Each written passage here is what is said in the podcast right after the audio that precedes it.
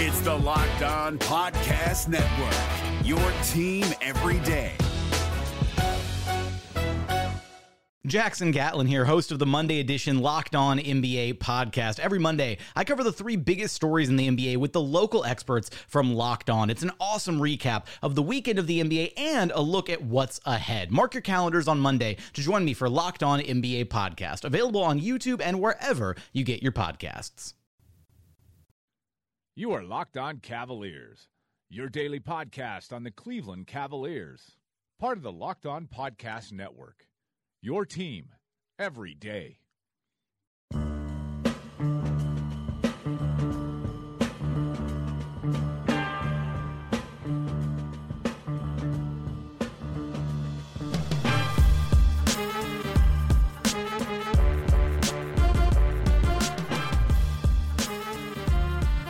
Hello and welcome to this episode of the Locked On Cavaliers podcast. I am, as always, Chris Manning, your host and the site manager over at fearthesword.com. Um, if you aren't already, find this podcast on Apple Podcasts, Stitcher, Spotify, Himalaya, Luminary, wherever you get your shows. Get Locked On Cavs. Uh, find me on Twitter and Facebook at CWM Rights. The podcast is on all those social media platforms at Locked On Cavs as well. So today's show is a conversation with Orion Sang he covers University of Michigan athletics for the Free Press, the Detroit Free Press up in Michigan. Um, he's a University of Michigan grad as well. You can find him on Twitter at Orion underscore Sang. Um, he was a really good guest. You'll learn a lot about John Beilein, um, how Orion thinks his offense is going to translate to the NBA. I think we're in a position now where we're starting to learn quite a bit about Beilein um, as we sort of get into the numbers, get into a whole bunch of other stuff. Those conversations are going to continue to happen. Uh, John Beilein also is finally going to speak to the local media um, in his first official press conference, his introductory press conference on Tuesday. Uh, it's at 11 a.m. You'll be able to stream that live at Cavs.com backslash live. I will be there. Um, I'll be live tweeting some stuff, and then I'll, you'll have a podcast on that sometime Tuesday evening when I get home from the day job. So John Beilein talking Tuesday for the first time as Cavs coach. In other Cavs news, they did hire JB Bickerstaff as the associate head coach. That has been officially announced by the team as well. I think it's a great move for the team. I think it's a really good move to get Beilein someone who has – NBA experience, someone who has the the the understanding of what it takes to get through an 82 game season, what it takes for a team to really navigate this as opposed to the two games a week college season. And, and also, Bickerstaff seems to be liked by the guys he coached up in um, Memphis. So I think that is a I think the right hire. I think it's a good pairing with Beilein. He seems again to be coming in with no ego into all of this, which is I think a really good sign but I think the Cavs are doing a lot of smart stuff so far. So we'll see what Koby and we'll see what John say on Tuesday. That's Koby Altman, Jeff Beilein. But it's starting to pick up a little bit. Business is picking up. Uh, they're obviously picking fifth. They have about a month until the draft, uh, literally a month from yesterday.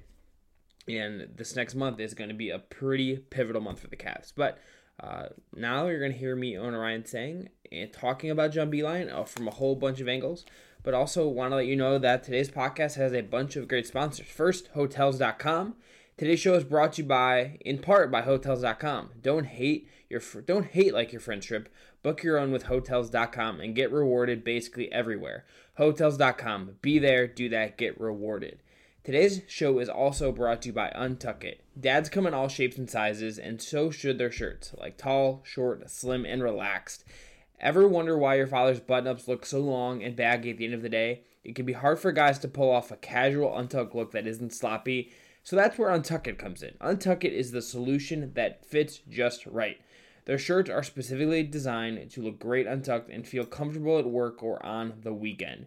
No tucking or tailoring required. Go to untuckit.com, promo code NBA, get 20% off. And lastly, today's show is brought to you by Grip 6 Belts. Grip Six belts are literally the best belt. That is their goal. That is their goal to make the best belt that has ever been made. Grip 6 is an easy, thoughtful gift for dads, brothers, husbands, uncles, grandpas, and even moms and wives. Check out their women's collection. It's an ultra lightweight product with no holes, no flap, and it come carries a low profile with the buckle length flat against the waist, making the belt super comfortable. Grip 6 is the only belt with no holes, no flap, and no bulk. Grip 6 has a special offer for you right now at grip6.com backslash lock. That's L O C K E. But without further ado, here is today's conversation with Orion Sang. Again, John Beilein, 11 a.m., talking in Cleveland. We'll have a full recap of Love at Fear the Sword and on Locked On Cavs. Talk to you tomorrow. The NBA playoffs are right around the corner, and Locked On NBA is here daily to keep you caught up with all the late season drama. Every Monday, Jackson Gatlin rounds up the three biggest stories around the league, helping to break down the NBA playoffs. Mark your calendars to listen to Locked On NBA every Monday to be up to date. Locked On NBA, available on YouTube and wherever you get podcasts. Part of the Locked On Podcast Network, your team every day.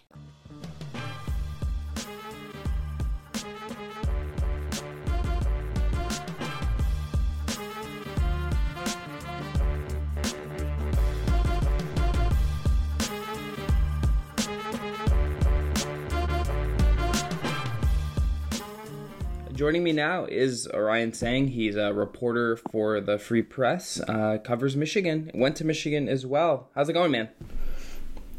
Good. How are you? I'm doing good. So you, we we touched on this as we were kind of chatting before we started recording, but um, this was a move that I think in my world, covering the NBA, covering the Cavs, came out of nowhere. This was a, a move that um, his name was not one we had heard linked to the Cavs job, to an NBA job this year. Of course, people know he was, you know, interviewed for the Pistons job and, and everything last year. But for you, when you looked at this covering Michigan and what Beilein jumping at this point, how how surprising was that to you? Yeah, so, so the, the timing of the move and maybe the team itself were, were surprising, but him leaving for the NBA isn't that shocking. Um, and for, former players said this as well, but uh, based on what happened last year, and, and he was also on the Detroit Pistons list back in 2014. Um, th- this is something that I think he's always wanted to try. Um, not not always, I guess. I'll, I'll, backtrack there. This is something I think he's wanted to try, um, and then something he's thought about in recent years. And I think he's always uh, he, he's wanted to give the NBA a shot and and this was a really good opportunity for him to do so. Um, it's close to Ann Arbor, which is where he said his wife Kathleen and, and his grandkids will stay.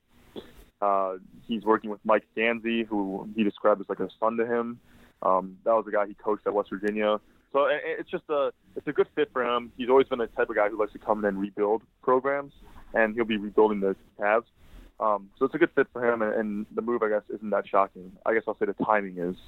So he, you were in Chicago, where he obviously was for the draft lottery and, and then the combine. Um, you know, I, I you, people can go back to your to your Twitter feed and, and take a look at some of the things he said, and you wrote about it as well. But in terms of what he actually said about the move, did you feel like you learned anything significant from what he said in Chicago? Um, yeah, I, I guess it, it, didn't take them that long to make a decision. Um, I, he said this was the right thing to do. Um, so that I guess hints at this has been an ongoing desire for him to coach the NBA, and and this also squares with our perception of him as a pure coach, because he said um, he wanted a chance to coach basketball uh, at the NBA, and uh, he's an he's known as an X's and O's guy, and he won't he won't really say this. He hasn't said it publicly, at least, but the sense is that some of the other stuff in college basketball, like the recruiting, um, dealing with all that other stuff, really, uh, I guess, wasn't something that he necessarily wanted to keep doing, maybe. Um, but I think I think it uh, I think he'll do well at NBA level in terms of scheme, and O's. My biggest question uh, would be how he adjusts to NBA personalities going forward. So when you look at him as a guy interacting with college players, interacting, kind of being like the the the head of that that family, that organization, what is he like as a coach? Like, what is he like in relating to college players and and leading them? Um, it, it seems like he's pretty well liked, and he seems like his the way he runs his offense empowers guys. But what is he like in that environment where he's you know currently leading like a bunch of guys that he's he's personally recruited and brought in to fit what he does? Yeah, so so we talked to Ignas Brazdeikis at the combine, and someone asked him if he would describe Beilein as a father figure, and, and Brazdeikis said no, he wouldn't. Um, but he would give Beilein a lot of credit in, in his development and his success at Michigan. I think that's the best way to put it is that he's not necessarily like a father figure type to, to most of his players, but he is a teacher. He's, he's a mentor, um, and, and players love him because he gets them to play to their full ability at, at in college. He gets them to the next level. I think that's where the admiration comes from. Is he's a teacher. He, he knows how to get the most out of his players. So what what is it about him? Is it? I think we'll get into his scheme and what. And you mentioned that you think he'll do well. We'll get into that. But what do you think he, as a person, like what do you think it is about him as a coach that allows him to get a lot of guys? You can look at the list, right? And there's a bunch of guys like Trey Burke and Nick Stauskas, and you go down the list of guys that were not top 100 recruits that made it to the NBA. So what is it about him that seems to, in terms of a personality, bring the best out of guys? I think part of it is his development. Um, I don't know if anyone would have predicted what Trey Burke did at Michigan. Um, he was basically, I mean, he was a nation's top player his sophomore year, and, and coming out of high school, at one point he was coming to Penn State. Um, so Beilein did a really good job in getting Trey Burke to be a really good ball handler, creator, uh, distributor, but he was also really good at attacking rim. Um, he was able to hit shots off the dribble, and I think a lot of that goes to development. The same thing goes with Caris LeVert and Nick Stauskas because Caris LeVert was a, a 40% plus three-point shooter his second year at Michigan as a sophomore, and he barely played as a freshman. He was like a, a bench guy, and his sophomore year he broke out. His last two years he was injured, but his sophomore year was really the year where he sort of became a star. Um, Stauskas, um, his first year at Michigan, he was basically just a shooter, and his sophomore year he became this guy who could work off of ball screens, could drive, he could create for others, he became a more complete offensive player. Um, so I think Beilein's involvement um, is definitely shown in the number of guys he's taken from relatively unknown and unheralded recruits to NBA lottery picks, NBA first round draft picks.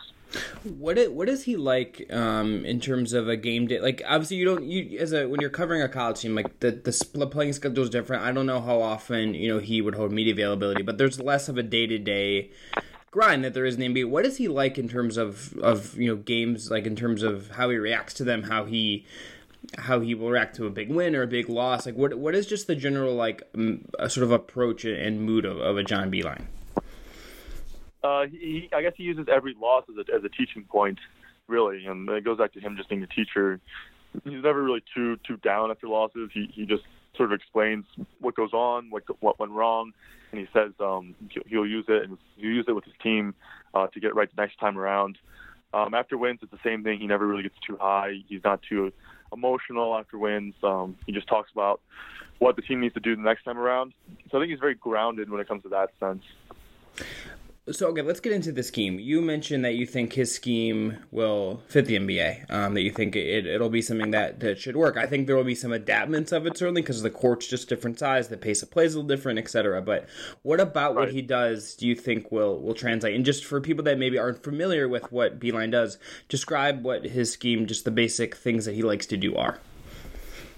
Yeah, so basically, um, he's evolved over the years, but what he currently does is he runs a really ball screen heavy offense and everything is initiated by the point guard Xavier Simpson. Um, he had really high usage last year for Michigan, and and I, I guess to explain some of Simpson's uh, strengths and weaknesses. He's not a really good three-point shooter. Um, he's not a volume three-point shooter, and he's not efficient on his make on his attempts. Um, but what he is is he does have really good vision, and, and Michigan played to his strengths by running a lot of high ball screens. Um, and when teams hedged, Simpson tore them apart. Uh, when teams switched, Michigan struggled a lot this past season. Um, I guess the part that translates to the NBA is, is the usage of ball screens. I'm not the biggest NBA guy, but when I do watch, I notice you know there's always ball screen. It seems like that's a heavy part of NBA offenses. So I think that's that's part of why I said that I think his team will translate because what he does is just similar to what NBA teams have been doing. He also likes to spread the floor. Um, he had Mo Wagner as a as the five last year when they went to the title game. Um, and Mo, as you know, is a is a stretch five. Uh, he's had other guys uh, in the past, but Mark Donnal comes to mind, but none really were like Mo in being able to stretch the floor. And I think in NBA, um, I look at the roster, I see Kevin Love as a guy who could maybe play a huge role in, in Beilein's offense with Cleveland. When you look at him um, in terms of personalities, it's something that I think is a really interesting question because NBA players are different. Like they have more, they're a they're just making more money, and I think that brings a certain level of difference. Like they're guys that have a little bit more autonomy for them for themselves. Kevin Love, Jordan Clarkson, these are guys that have been NBA players, successful in their own ways and, and independent in some ways how did I, I know like Brazdeikis is a guy that had like a bit of a spunk to him that other guys might not have, but how has he dealt with like personalities that maybe aren't like exactly like just kind of towing the line or and that's maybe an unfair way to, to frame it, but like how does he interact with guys that maybe have that, that little bit of personality or, or have that sense of autonomy on themselves for in some way? Right. So he's been more open with it um, recently. This past team had Xavier Simpson. Um, it had Jordan Poole and and as you mentioned, they had Ignas Brazdeikis. Um, I, I think he's evolved to the point where he's not as maybe as, as I guess stubborn as he used to be. Um, he would let Brazdeikis celebrate, Poole, um, play pretty freely at times. Uh, Simpson, he, he basically handed control of the offense to Simpson, and but I still think he likes to do things his way. I think there's one moment I remember um, it was at Michigan State this year, and they lost, and Michigan State was on a huge run, and uh, Beilein called for a timeout, and Simpson sort of walked the ball over to the sidelines, and it looked like he was going to uh, call the timeout, and then he just took off towards the rim, and he actually got an open three out of it, but Michigan missed a three, and then eventually Beilein got the timeout called, um, but he was pissed about that. He was definitely frustrated with that. Um, so I guess that that would be probably the best way to sum it up. He's he's less stubborn than he used to be, but he still likes to do things his way. The NBA playoffs are right around the corner, and Locked On NBA is here daily to keep you caught up with all the late season drama. Every Monday, Jackson Gatlin rounds up the three biggest stories around the league, helping to break down the NBA playoffs. Mark your calendars to listen to Locked On NBA every Monday to be up to date. Locked On NBA Available on YouTube and wherever you get podcasts. Part of the Locked On Podcast Network. Your team every day. What what do you what do you think of as his the biggest obstacles for him being a successful head coach? Um, it it seems like he is coming into this with no ego and like is you know letting JB Bickerstaff come in and be his assistant. Seems like at least they're spinning it as he courted that guy. So what what do you see would seem to be the, the big obstacles he might face in that in that transition? Because this will be the first time he's coaching the NBA. He's never been an assistant before, quite famously. Yeah, yeah. I think it's what we touched upon. Um, I think it's just adjusting to NBA players and, and how to coach them. Um, it's different from college players. I mean, he, in college, he handpicked every single player on his roster. In the NBA, that's not going to happen. So I think it's getting used to, to developing relationships with players, which he says he's trying to do, um, and has started to do, um, and, and making sure they trust him and have that that, uh, that strong bond that's necessary to win in the next level. I think also think he'll need help from the front office. I look at the roster. I'm not really sure um, where the Cavs are going to go from here, but it seems like it's a pretty barren roster. Um, young, but but needs some more pieces. So I guess that would be my answer. Uh, based on what you know about the guys on the Cavs roster, and obviously you mentioned you're more of a college guy and, and, an NBA guy right now, but when you look at that roster, are there any guys that like strike you as guys that would seem to fit Beilein's what Beilein likes in players? And, and is there anyone in this draft class that we have coming up, uh, the Cavs obviously picking number five, that strikes you as a guy that, that would fit what he does? Yeah, so I think um, based on what I saw from Collin Sexton, and it wasn't too much, but um, it seemed like over the second half of the season, he was a much improved player, and his three-point shooting improved greatly. So I think if if you get the version of Collin Sexton that's like a 40% three-point shooter, which I think is around where he finished the year at, mm-hmm. um, I mean that seems like the type of point guard that would work well in Beilein's offense. He can create. He's pretty explosive. Um, he's a good shooter. I, I would I would I guess things that turn out differently, looking at the draft, I would have said someone like Darius Garland maybe would have been a good fit there, or maybe even Coby White. But I think Sexton proved that he can he has some potential. I think they'll probably work with him. Um, looking at other names, uh, Cam Reddish seems like a guy that might work there. Um, I guess DeAndre Hunter too. Both of them can shoot. Um, Reddish has some potential. And I think Beilein would would relish the opportunity to develop guys who seem like we still have a lot of untapped potential, especially when it comes to Reddish. So those are some names that, that stick out to me, I guess. So what about Reddish? Hunter, I think obviously the appeal of him being like a three and D guy is there, and Reddish obviously played you know at Duke with RJ Barrett and Zion. What about mm-hmm. what Reddish is as a prospect and sort of what we've seen from him? Um, do you think fits what Beilein likes to do? Like, is there like a, a type of role that he sort of might try to like would slide a guy like Reddish into? Yeah, I mean, I think the, I think the thought there would be if if they got Reddish, maybe they'd be able to turn him into to more of a ball handler, uh, more of a creator. I think he didn't really do much at Duke, but I still think he has a, lot of potential. Um, his shooting stroke was inconsistent, but I mean, it, it did seem fine to me. Like there weren't any, it didn't seem like there were technical issues in it. Um, I think maybe they could look to improve that. And he's also just a really talented athlete as well. So I think all of those things play in favor. Um, and he'll also be there at, at five, I figure. So yeah, um, the type of prospect I think that he would be interested in. This is just my speculation, of course, but they're, I, I feel like they're they're in a decent spot at five. Obviously, you're not going to get Zion Williamson or, or Ja Morant um, or, or RJ Barrett probably, but there's a lot of guys I think that he would be intrigued in.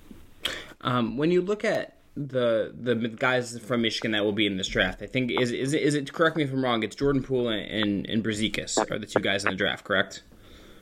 Yeah, so there's there's three. There's Brazdeikis, uh, Jordan Poole, and Charles Matthews. Um, okay. And and those guys, yeah. So so those guys, uh, I guess Brazdeikis is maybe in play at 26. Um, he's more of a late first to second round type of guy. Jordan Poole is, is late second. Charles Matthews is late second as well. Um, I'm not sure what the odds are that any of the three will reunite with Beilein. At the very least, I, I'm guessing that a couple of them, maybe all of them, would work out with the Cavs um, because of the familiarity there but they're definitely not in play at five, and maybe maybe Brazdeikis would be in play at 26, and I don't know about the other two in the second round. It's it's pretty tough to to look ahead of that stuff now, I guess. Yeah, no, I agree with that. But I, I'm curious if like he had like a certain attachment to any of those guys. If there's like a guy that like he like was he like I you know this guy coaches seem to have guys they really like for whatever reason. Was he like a particular fan of any of those three guys in a way that would like you'd think okay he might try to nab him as like a second round pick or or maybe Brazdeikis at 26 like you mentioned. Like is the is the or any of those guys like were they quintessential Beilein guys last year for Michigan? Um, I to, to, answer that question, I think I'd probably say Matthews would be the closest fit. Um, Matthews signed with Kentucky at a high school. Um, he played a year, then he transferred. Uh, Michigan went after him hard and, and signed him. Um, and he sat out a year, and in the past two years, he was a, a key player on, on the past two teams. Um, and, and Beilein and him have a have a pretty good relationship, pretty tight relationship. Uh, Matthews has given Beilein a lot of credit for helping them grow both on and off the court. So if I had to pick one of the three, it'd, probably be Matthews because he has most familiarity with Beilein. He's been there the longest and know each other the longest compared to the other two. But I don't know if you would make a decision to pick players or advocate for a decision to pick players based on who he's tight with. I think he, he's the type of coach that would that would I guess look for the best fit for the team, regardless of whether he knows the player or not. The, the other thing is uh, he does he, he does have this unique aspect in that he's he's actually recruited uh, a decent amount of the guys that are in the draft this year. Obviously, I've seen him play in AAU. When I talked to him um, at the combine, we were, we were chatting a little bit, um, and he mentioned that he had he's seen Simi Shittu play before. He's seen Chris Folkes play before. Um, hosted Chris Folkes for a visit. Like he, he knows some of these guys around the country that are in a draft this year. So I think that's interesting. Um, something to look for, I guess. Yeah, no, and I wonder what he thinks of. I mean, he might know, like having watched Reddish a thought. I wonder if he like feels like that's the, that's that's a guy that seems like his stock is down right now. But I wonder maybe Beilein in his desire to coach guys up that that kind of fits there. Um, let's just, we'll wrap this up kind of looking at the Michigan side of this. What has the reaction been like in Ann Arbor to him leaving? It seems like it caught some people off guard. Um, but what, what has it been like post him leaving now that they, you know they don't have a coach yet? It seems like they're that list of candidates is starting to come. But what has it been like post John Beilein in Ann Arbor? I, I mean, he's the winningest um, winningest coach in program history. So I guess from that you can sort of imagine the type of reaction that that those men ever had. Um, but he's irreplaceable, quite simply. Uh, he he came to Ann Arbor at a time when Michigan basketball was really down and had been for basically over a decade, and then he sort of revived the program. Um, so he was a clean coach, and obviously you know Michigan has some history with getting in trouble. Um, he's a clean coach, development, didn't have any problems with the team off the court, and he won a lot. So he's he's essentially probably I, I guess you could call him a legend at Michigan. and um, it's going to be hard for him to find someone to replace him because he's just irreplaceable. Does it does it feel like they're because he obviously made Final Fours, never won a title, but do, does it feel like like he do you, in your mind do you feel like he his legacy at Michigan just because of how many how he turned around the program and stuff is it just secure like is it just like aside from the national title did he kind of do everything he possibly could have done there? Yeah, I think so. Yeah, I mean you, you look at Michigan basketball, it wasn't really talked about um, when he arrived there. Um, it had kind of fallen by the wayside in terms of reputation and, and production.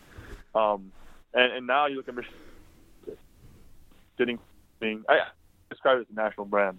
I guess is what I'm saying. Um, he's brought it back. He's resurrected it. They've been really competitive. They've won a lot of games. Um, so he's left a, quite the legacy at Michigan.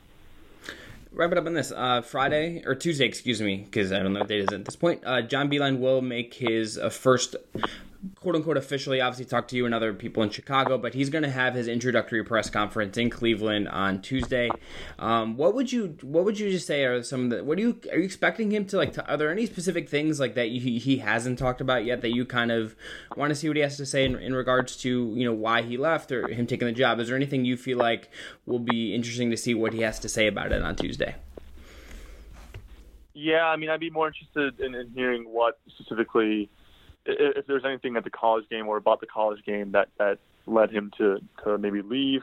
Um, obviously, you talked about you know the situation in Cleveland and, and how that was a draw, but I'm curious to see if anyone asked him about you know recruiting and and you know the corruption scandal, if that was part of the reason that that why he left college basketball for the NBA.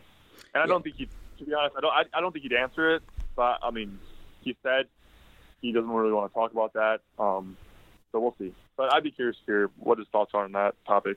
Yeah, I think it's going to be interesting just because I think there's like a lot of stuff he could get asked about. Koby Altman, the Cavs GM, will be there as well. I think there's just like a lot of um, interesting things that, that should come out of this because it'll be the first time they've spoken in a, this very sort of public way where it'll be super accessible. It's probably the last time you'd think they'd be accessible before uh, the draft. So I think it'll just be an interesting day. And Beilein, I think that that's kind of one of the questions that should be at top of people's list to see what he has to say is about why he left. Um, but Thanks again to Orion Sang from the Detroit Free Press. Find him on Twitter at Orion underscore Sang. Again, thanks to Hotels.com, Untuckit, and Grip 6 Belts for sponsoring today's show. And be sure to check out the links to those great partners for the Locked On Podcast Network in the, the show notes below. Again, back tomorrow recapping what John Beilein has to say today um, in Cleveland in his first media availability with the local media. It should be an interesting day. Have a great Tuesday. This has been Locked on Cavs for May 21st.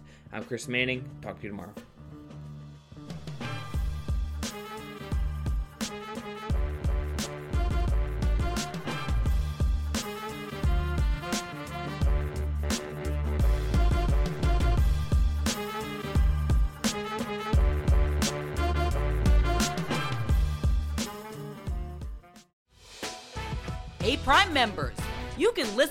Locked On podcast ad free on Amazon Music.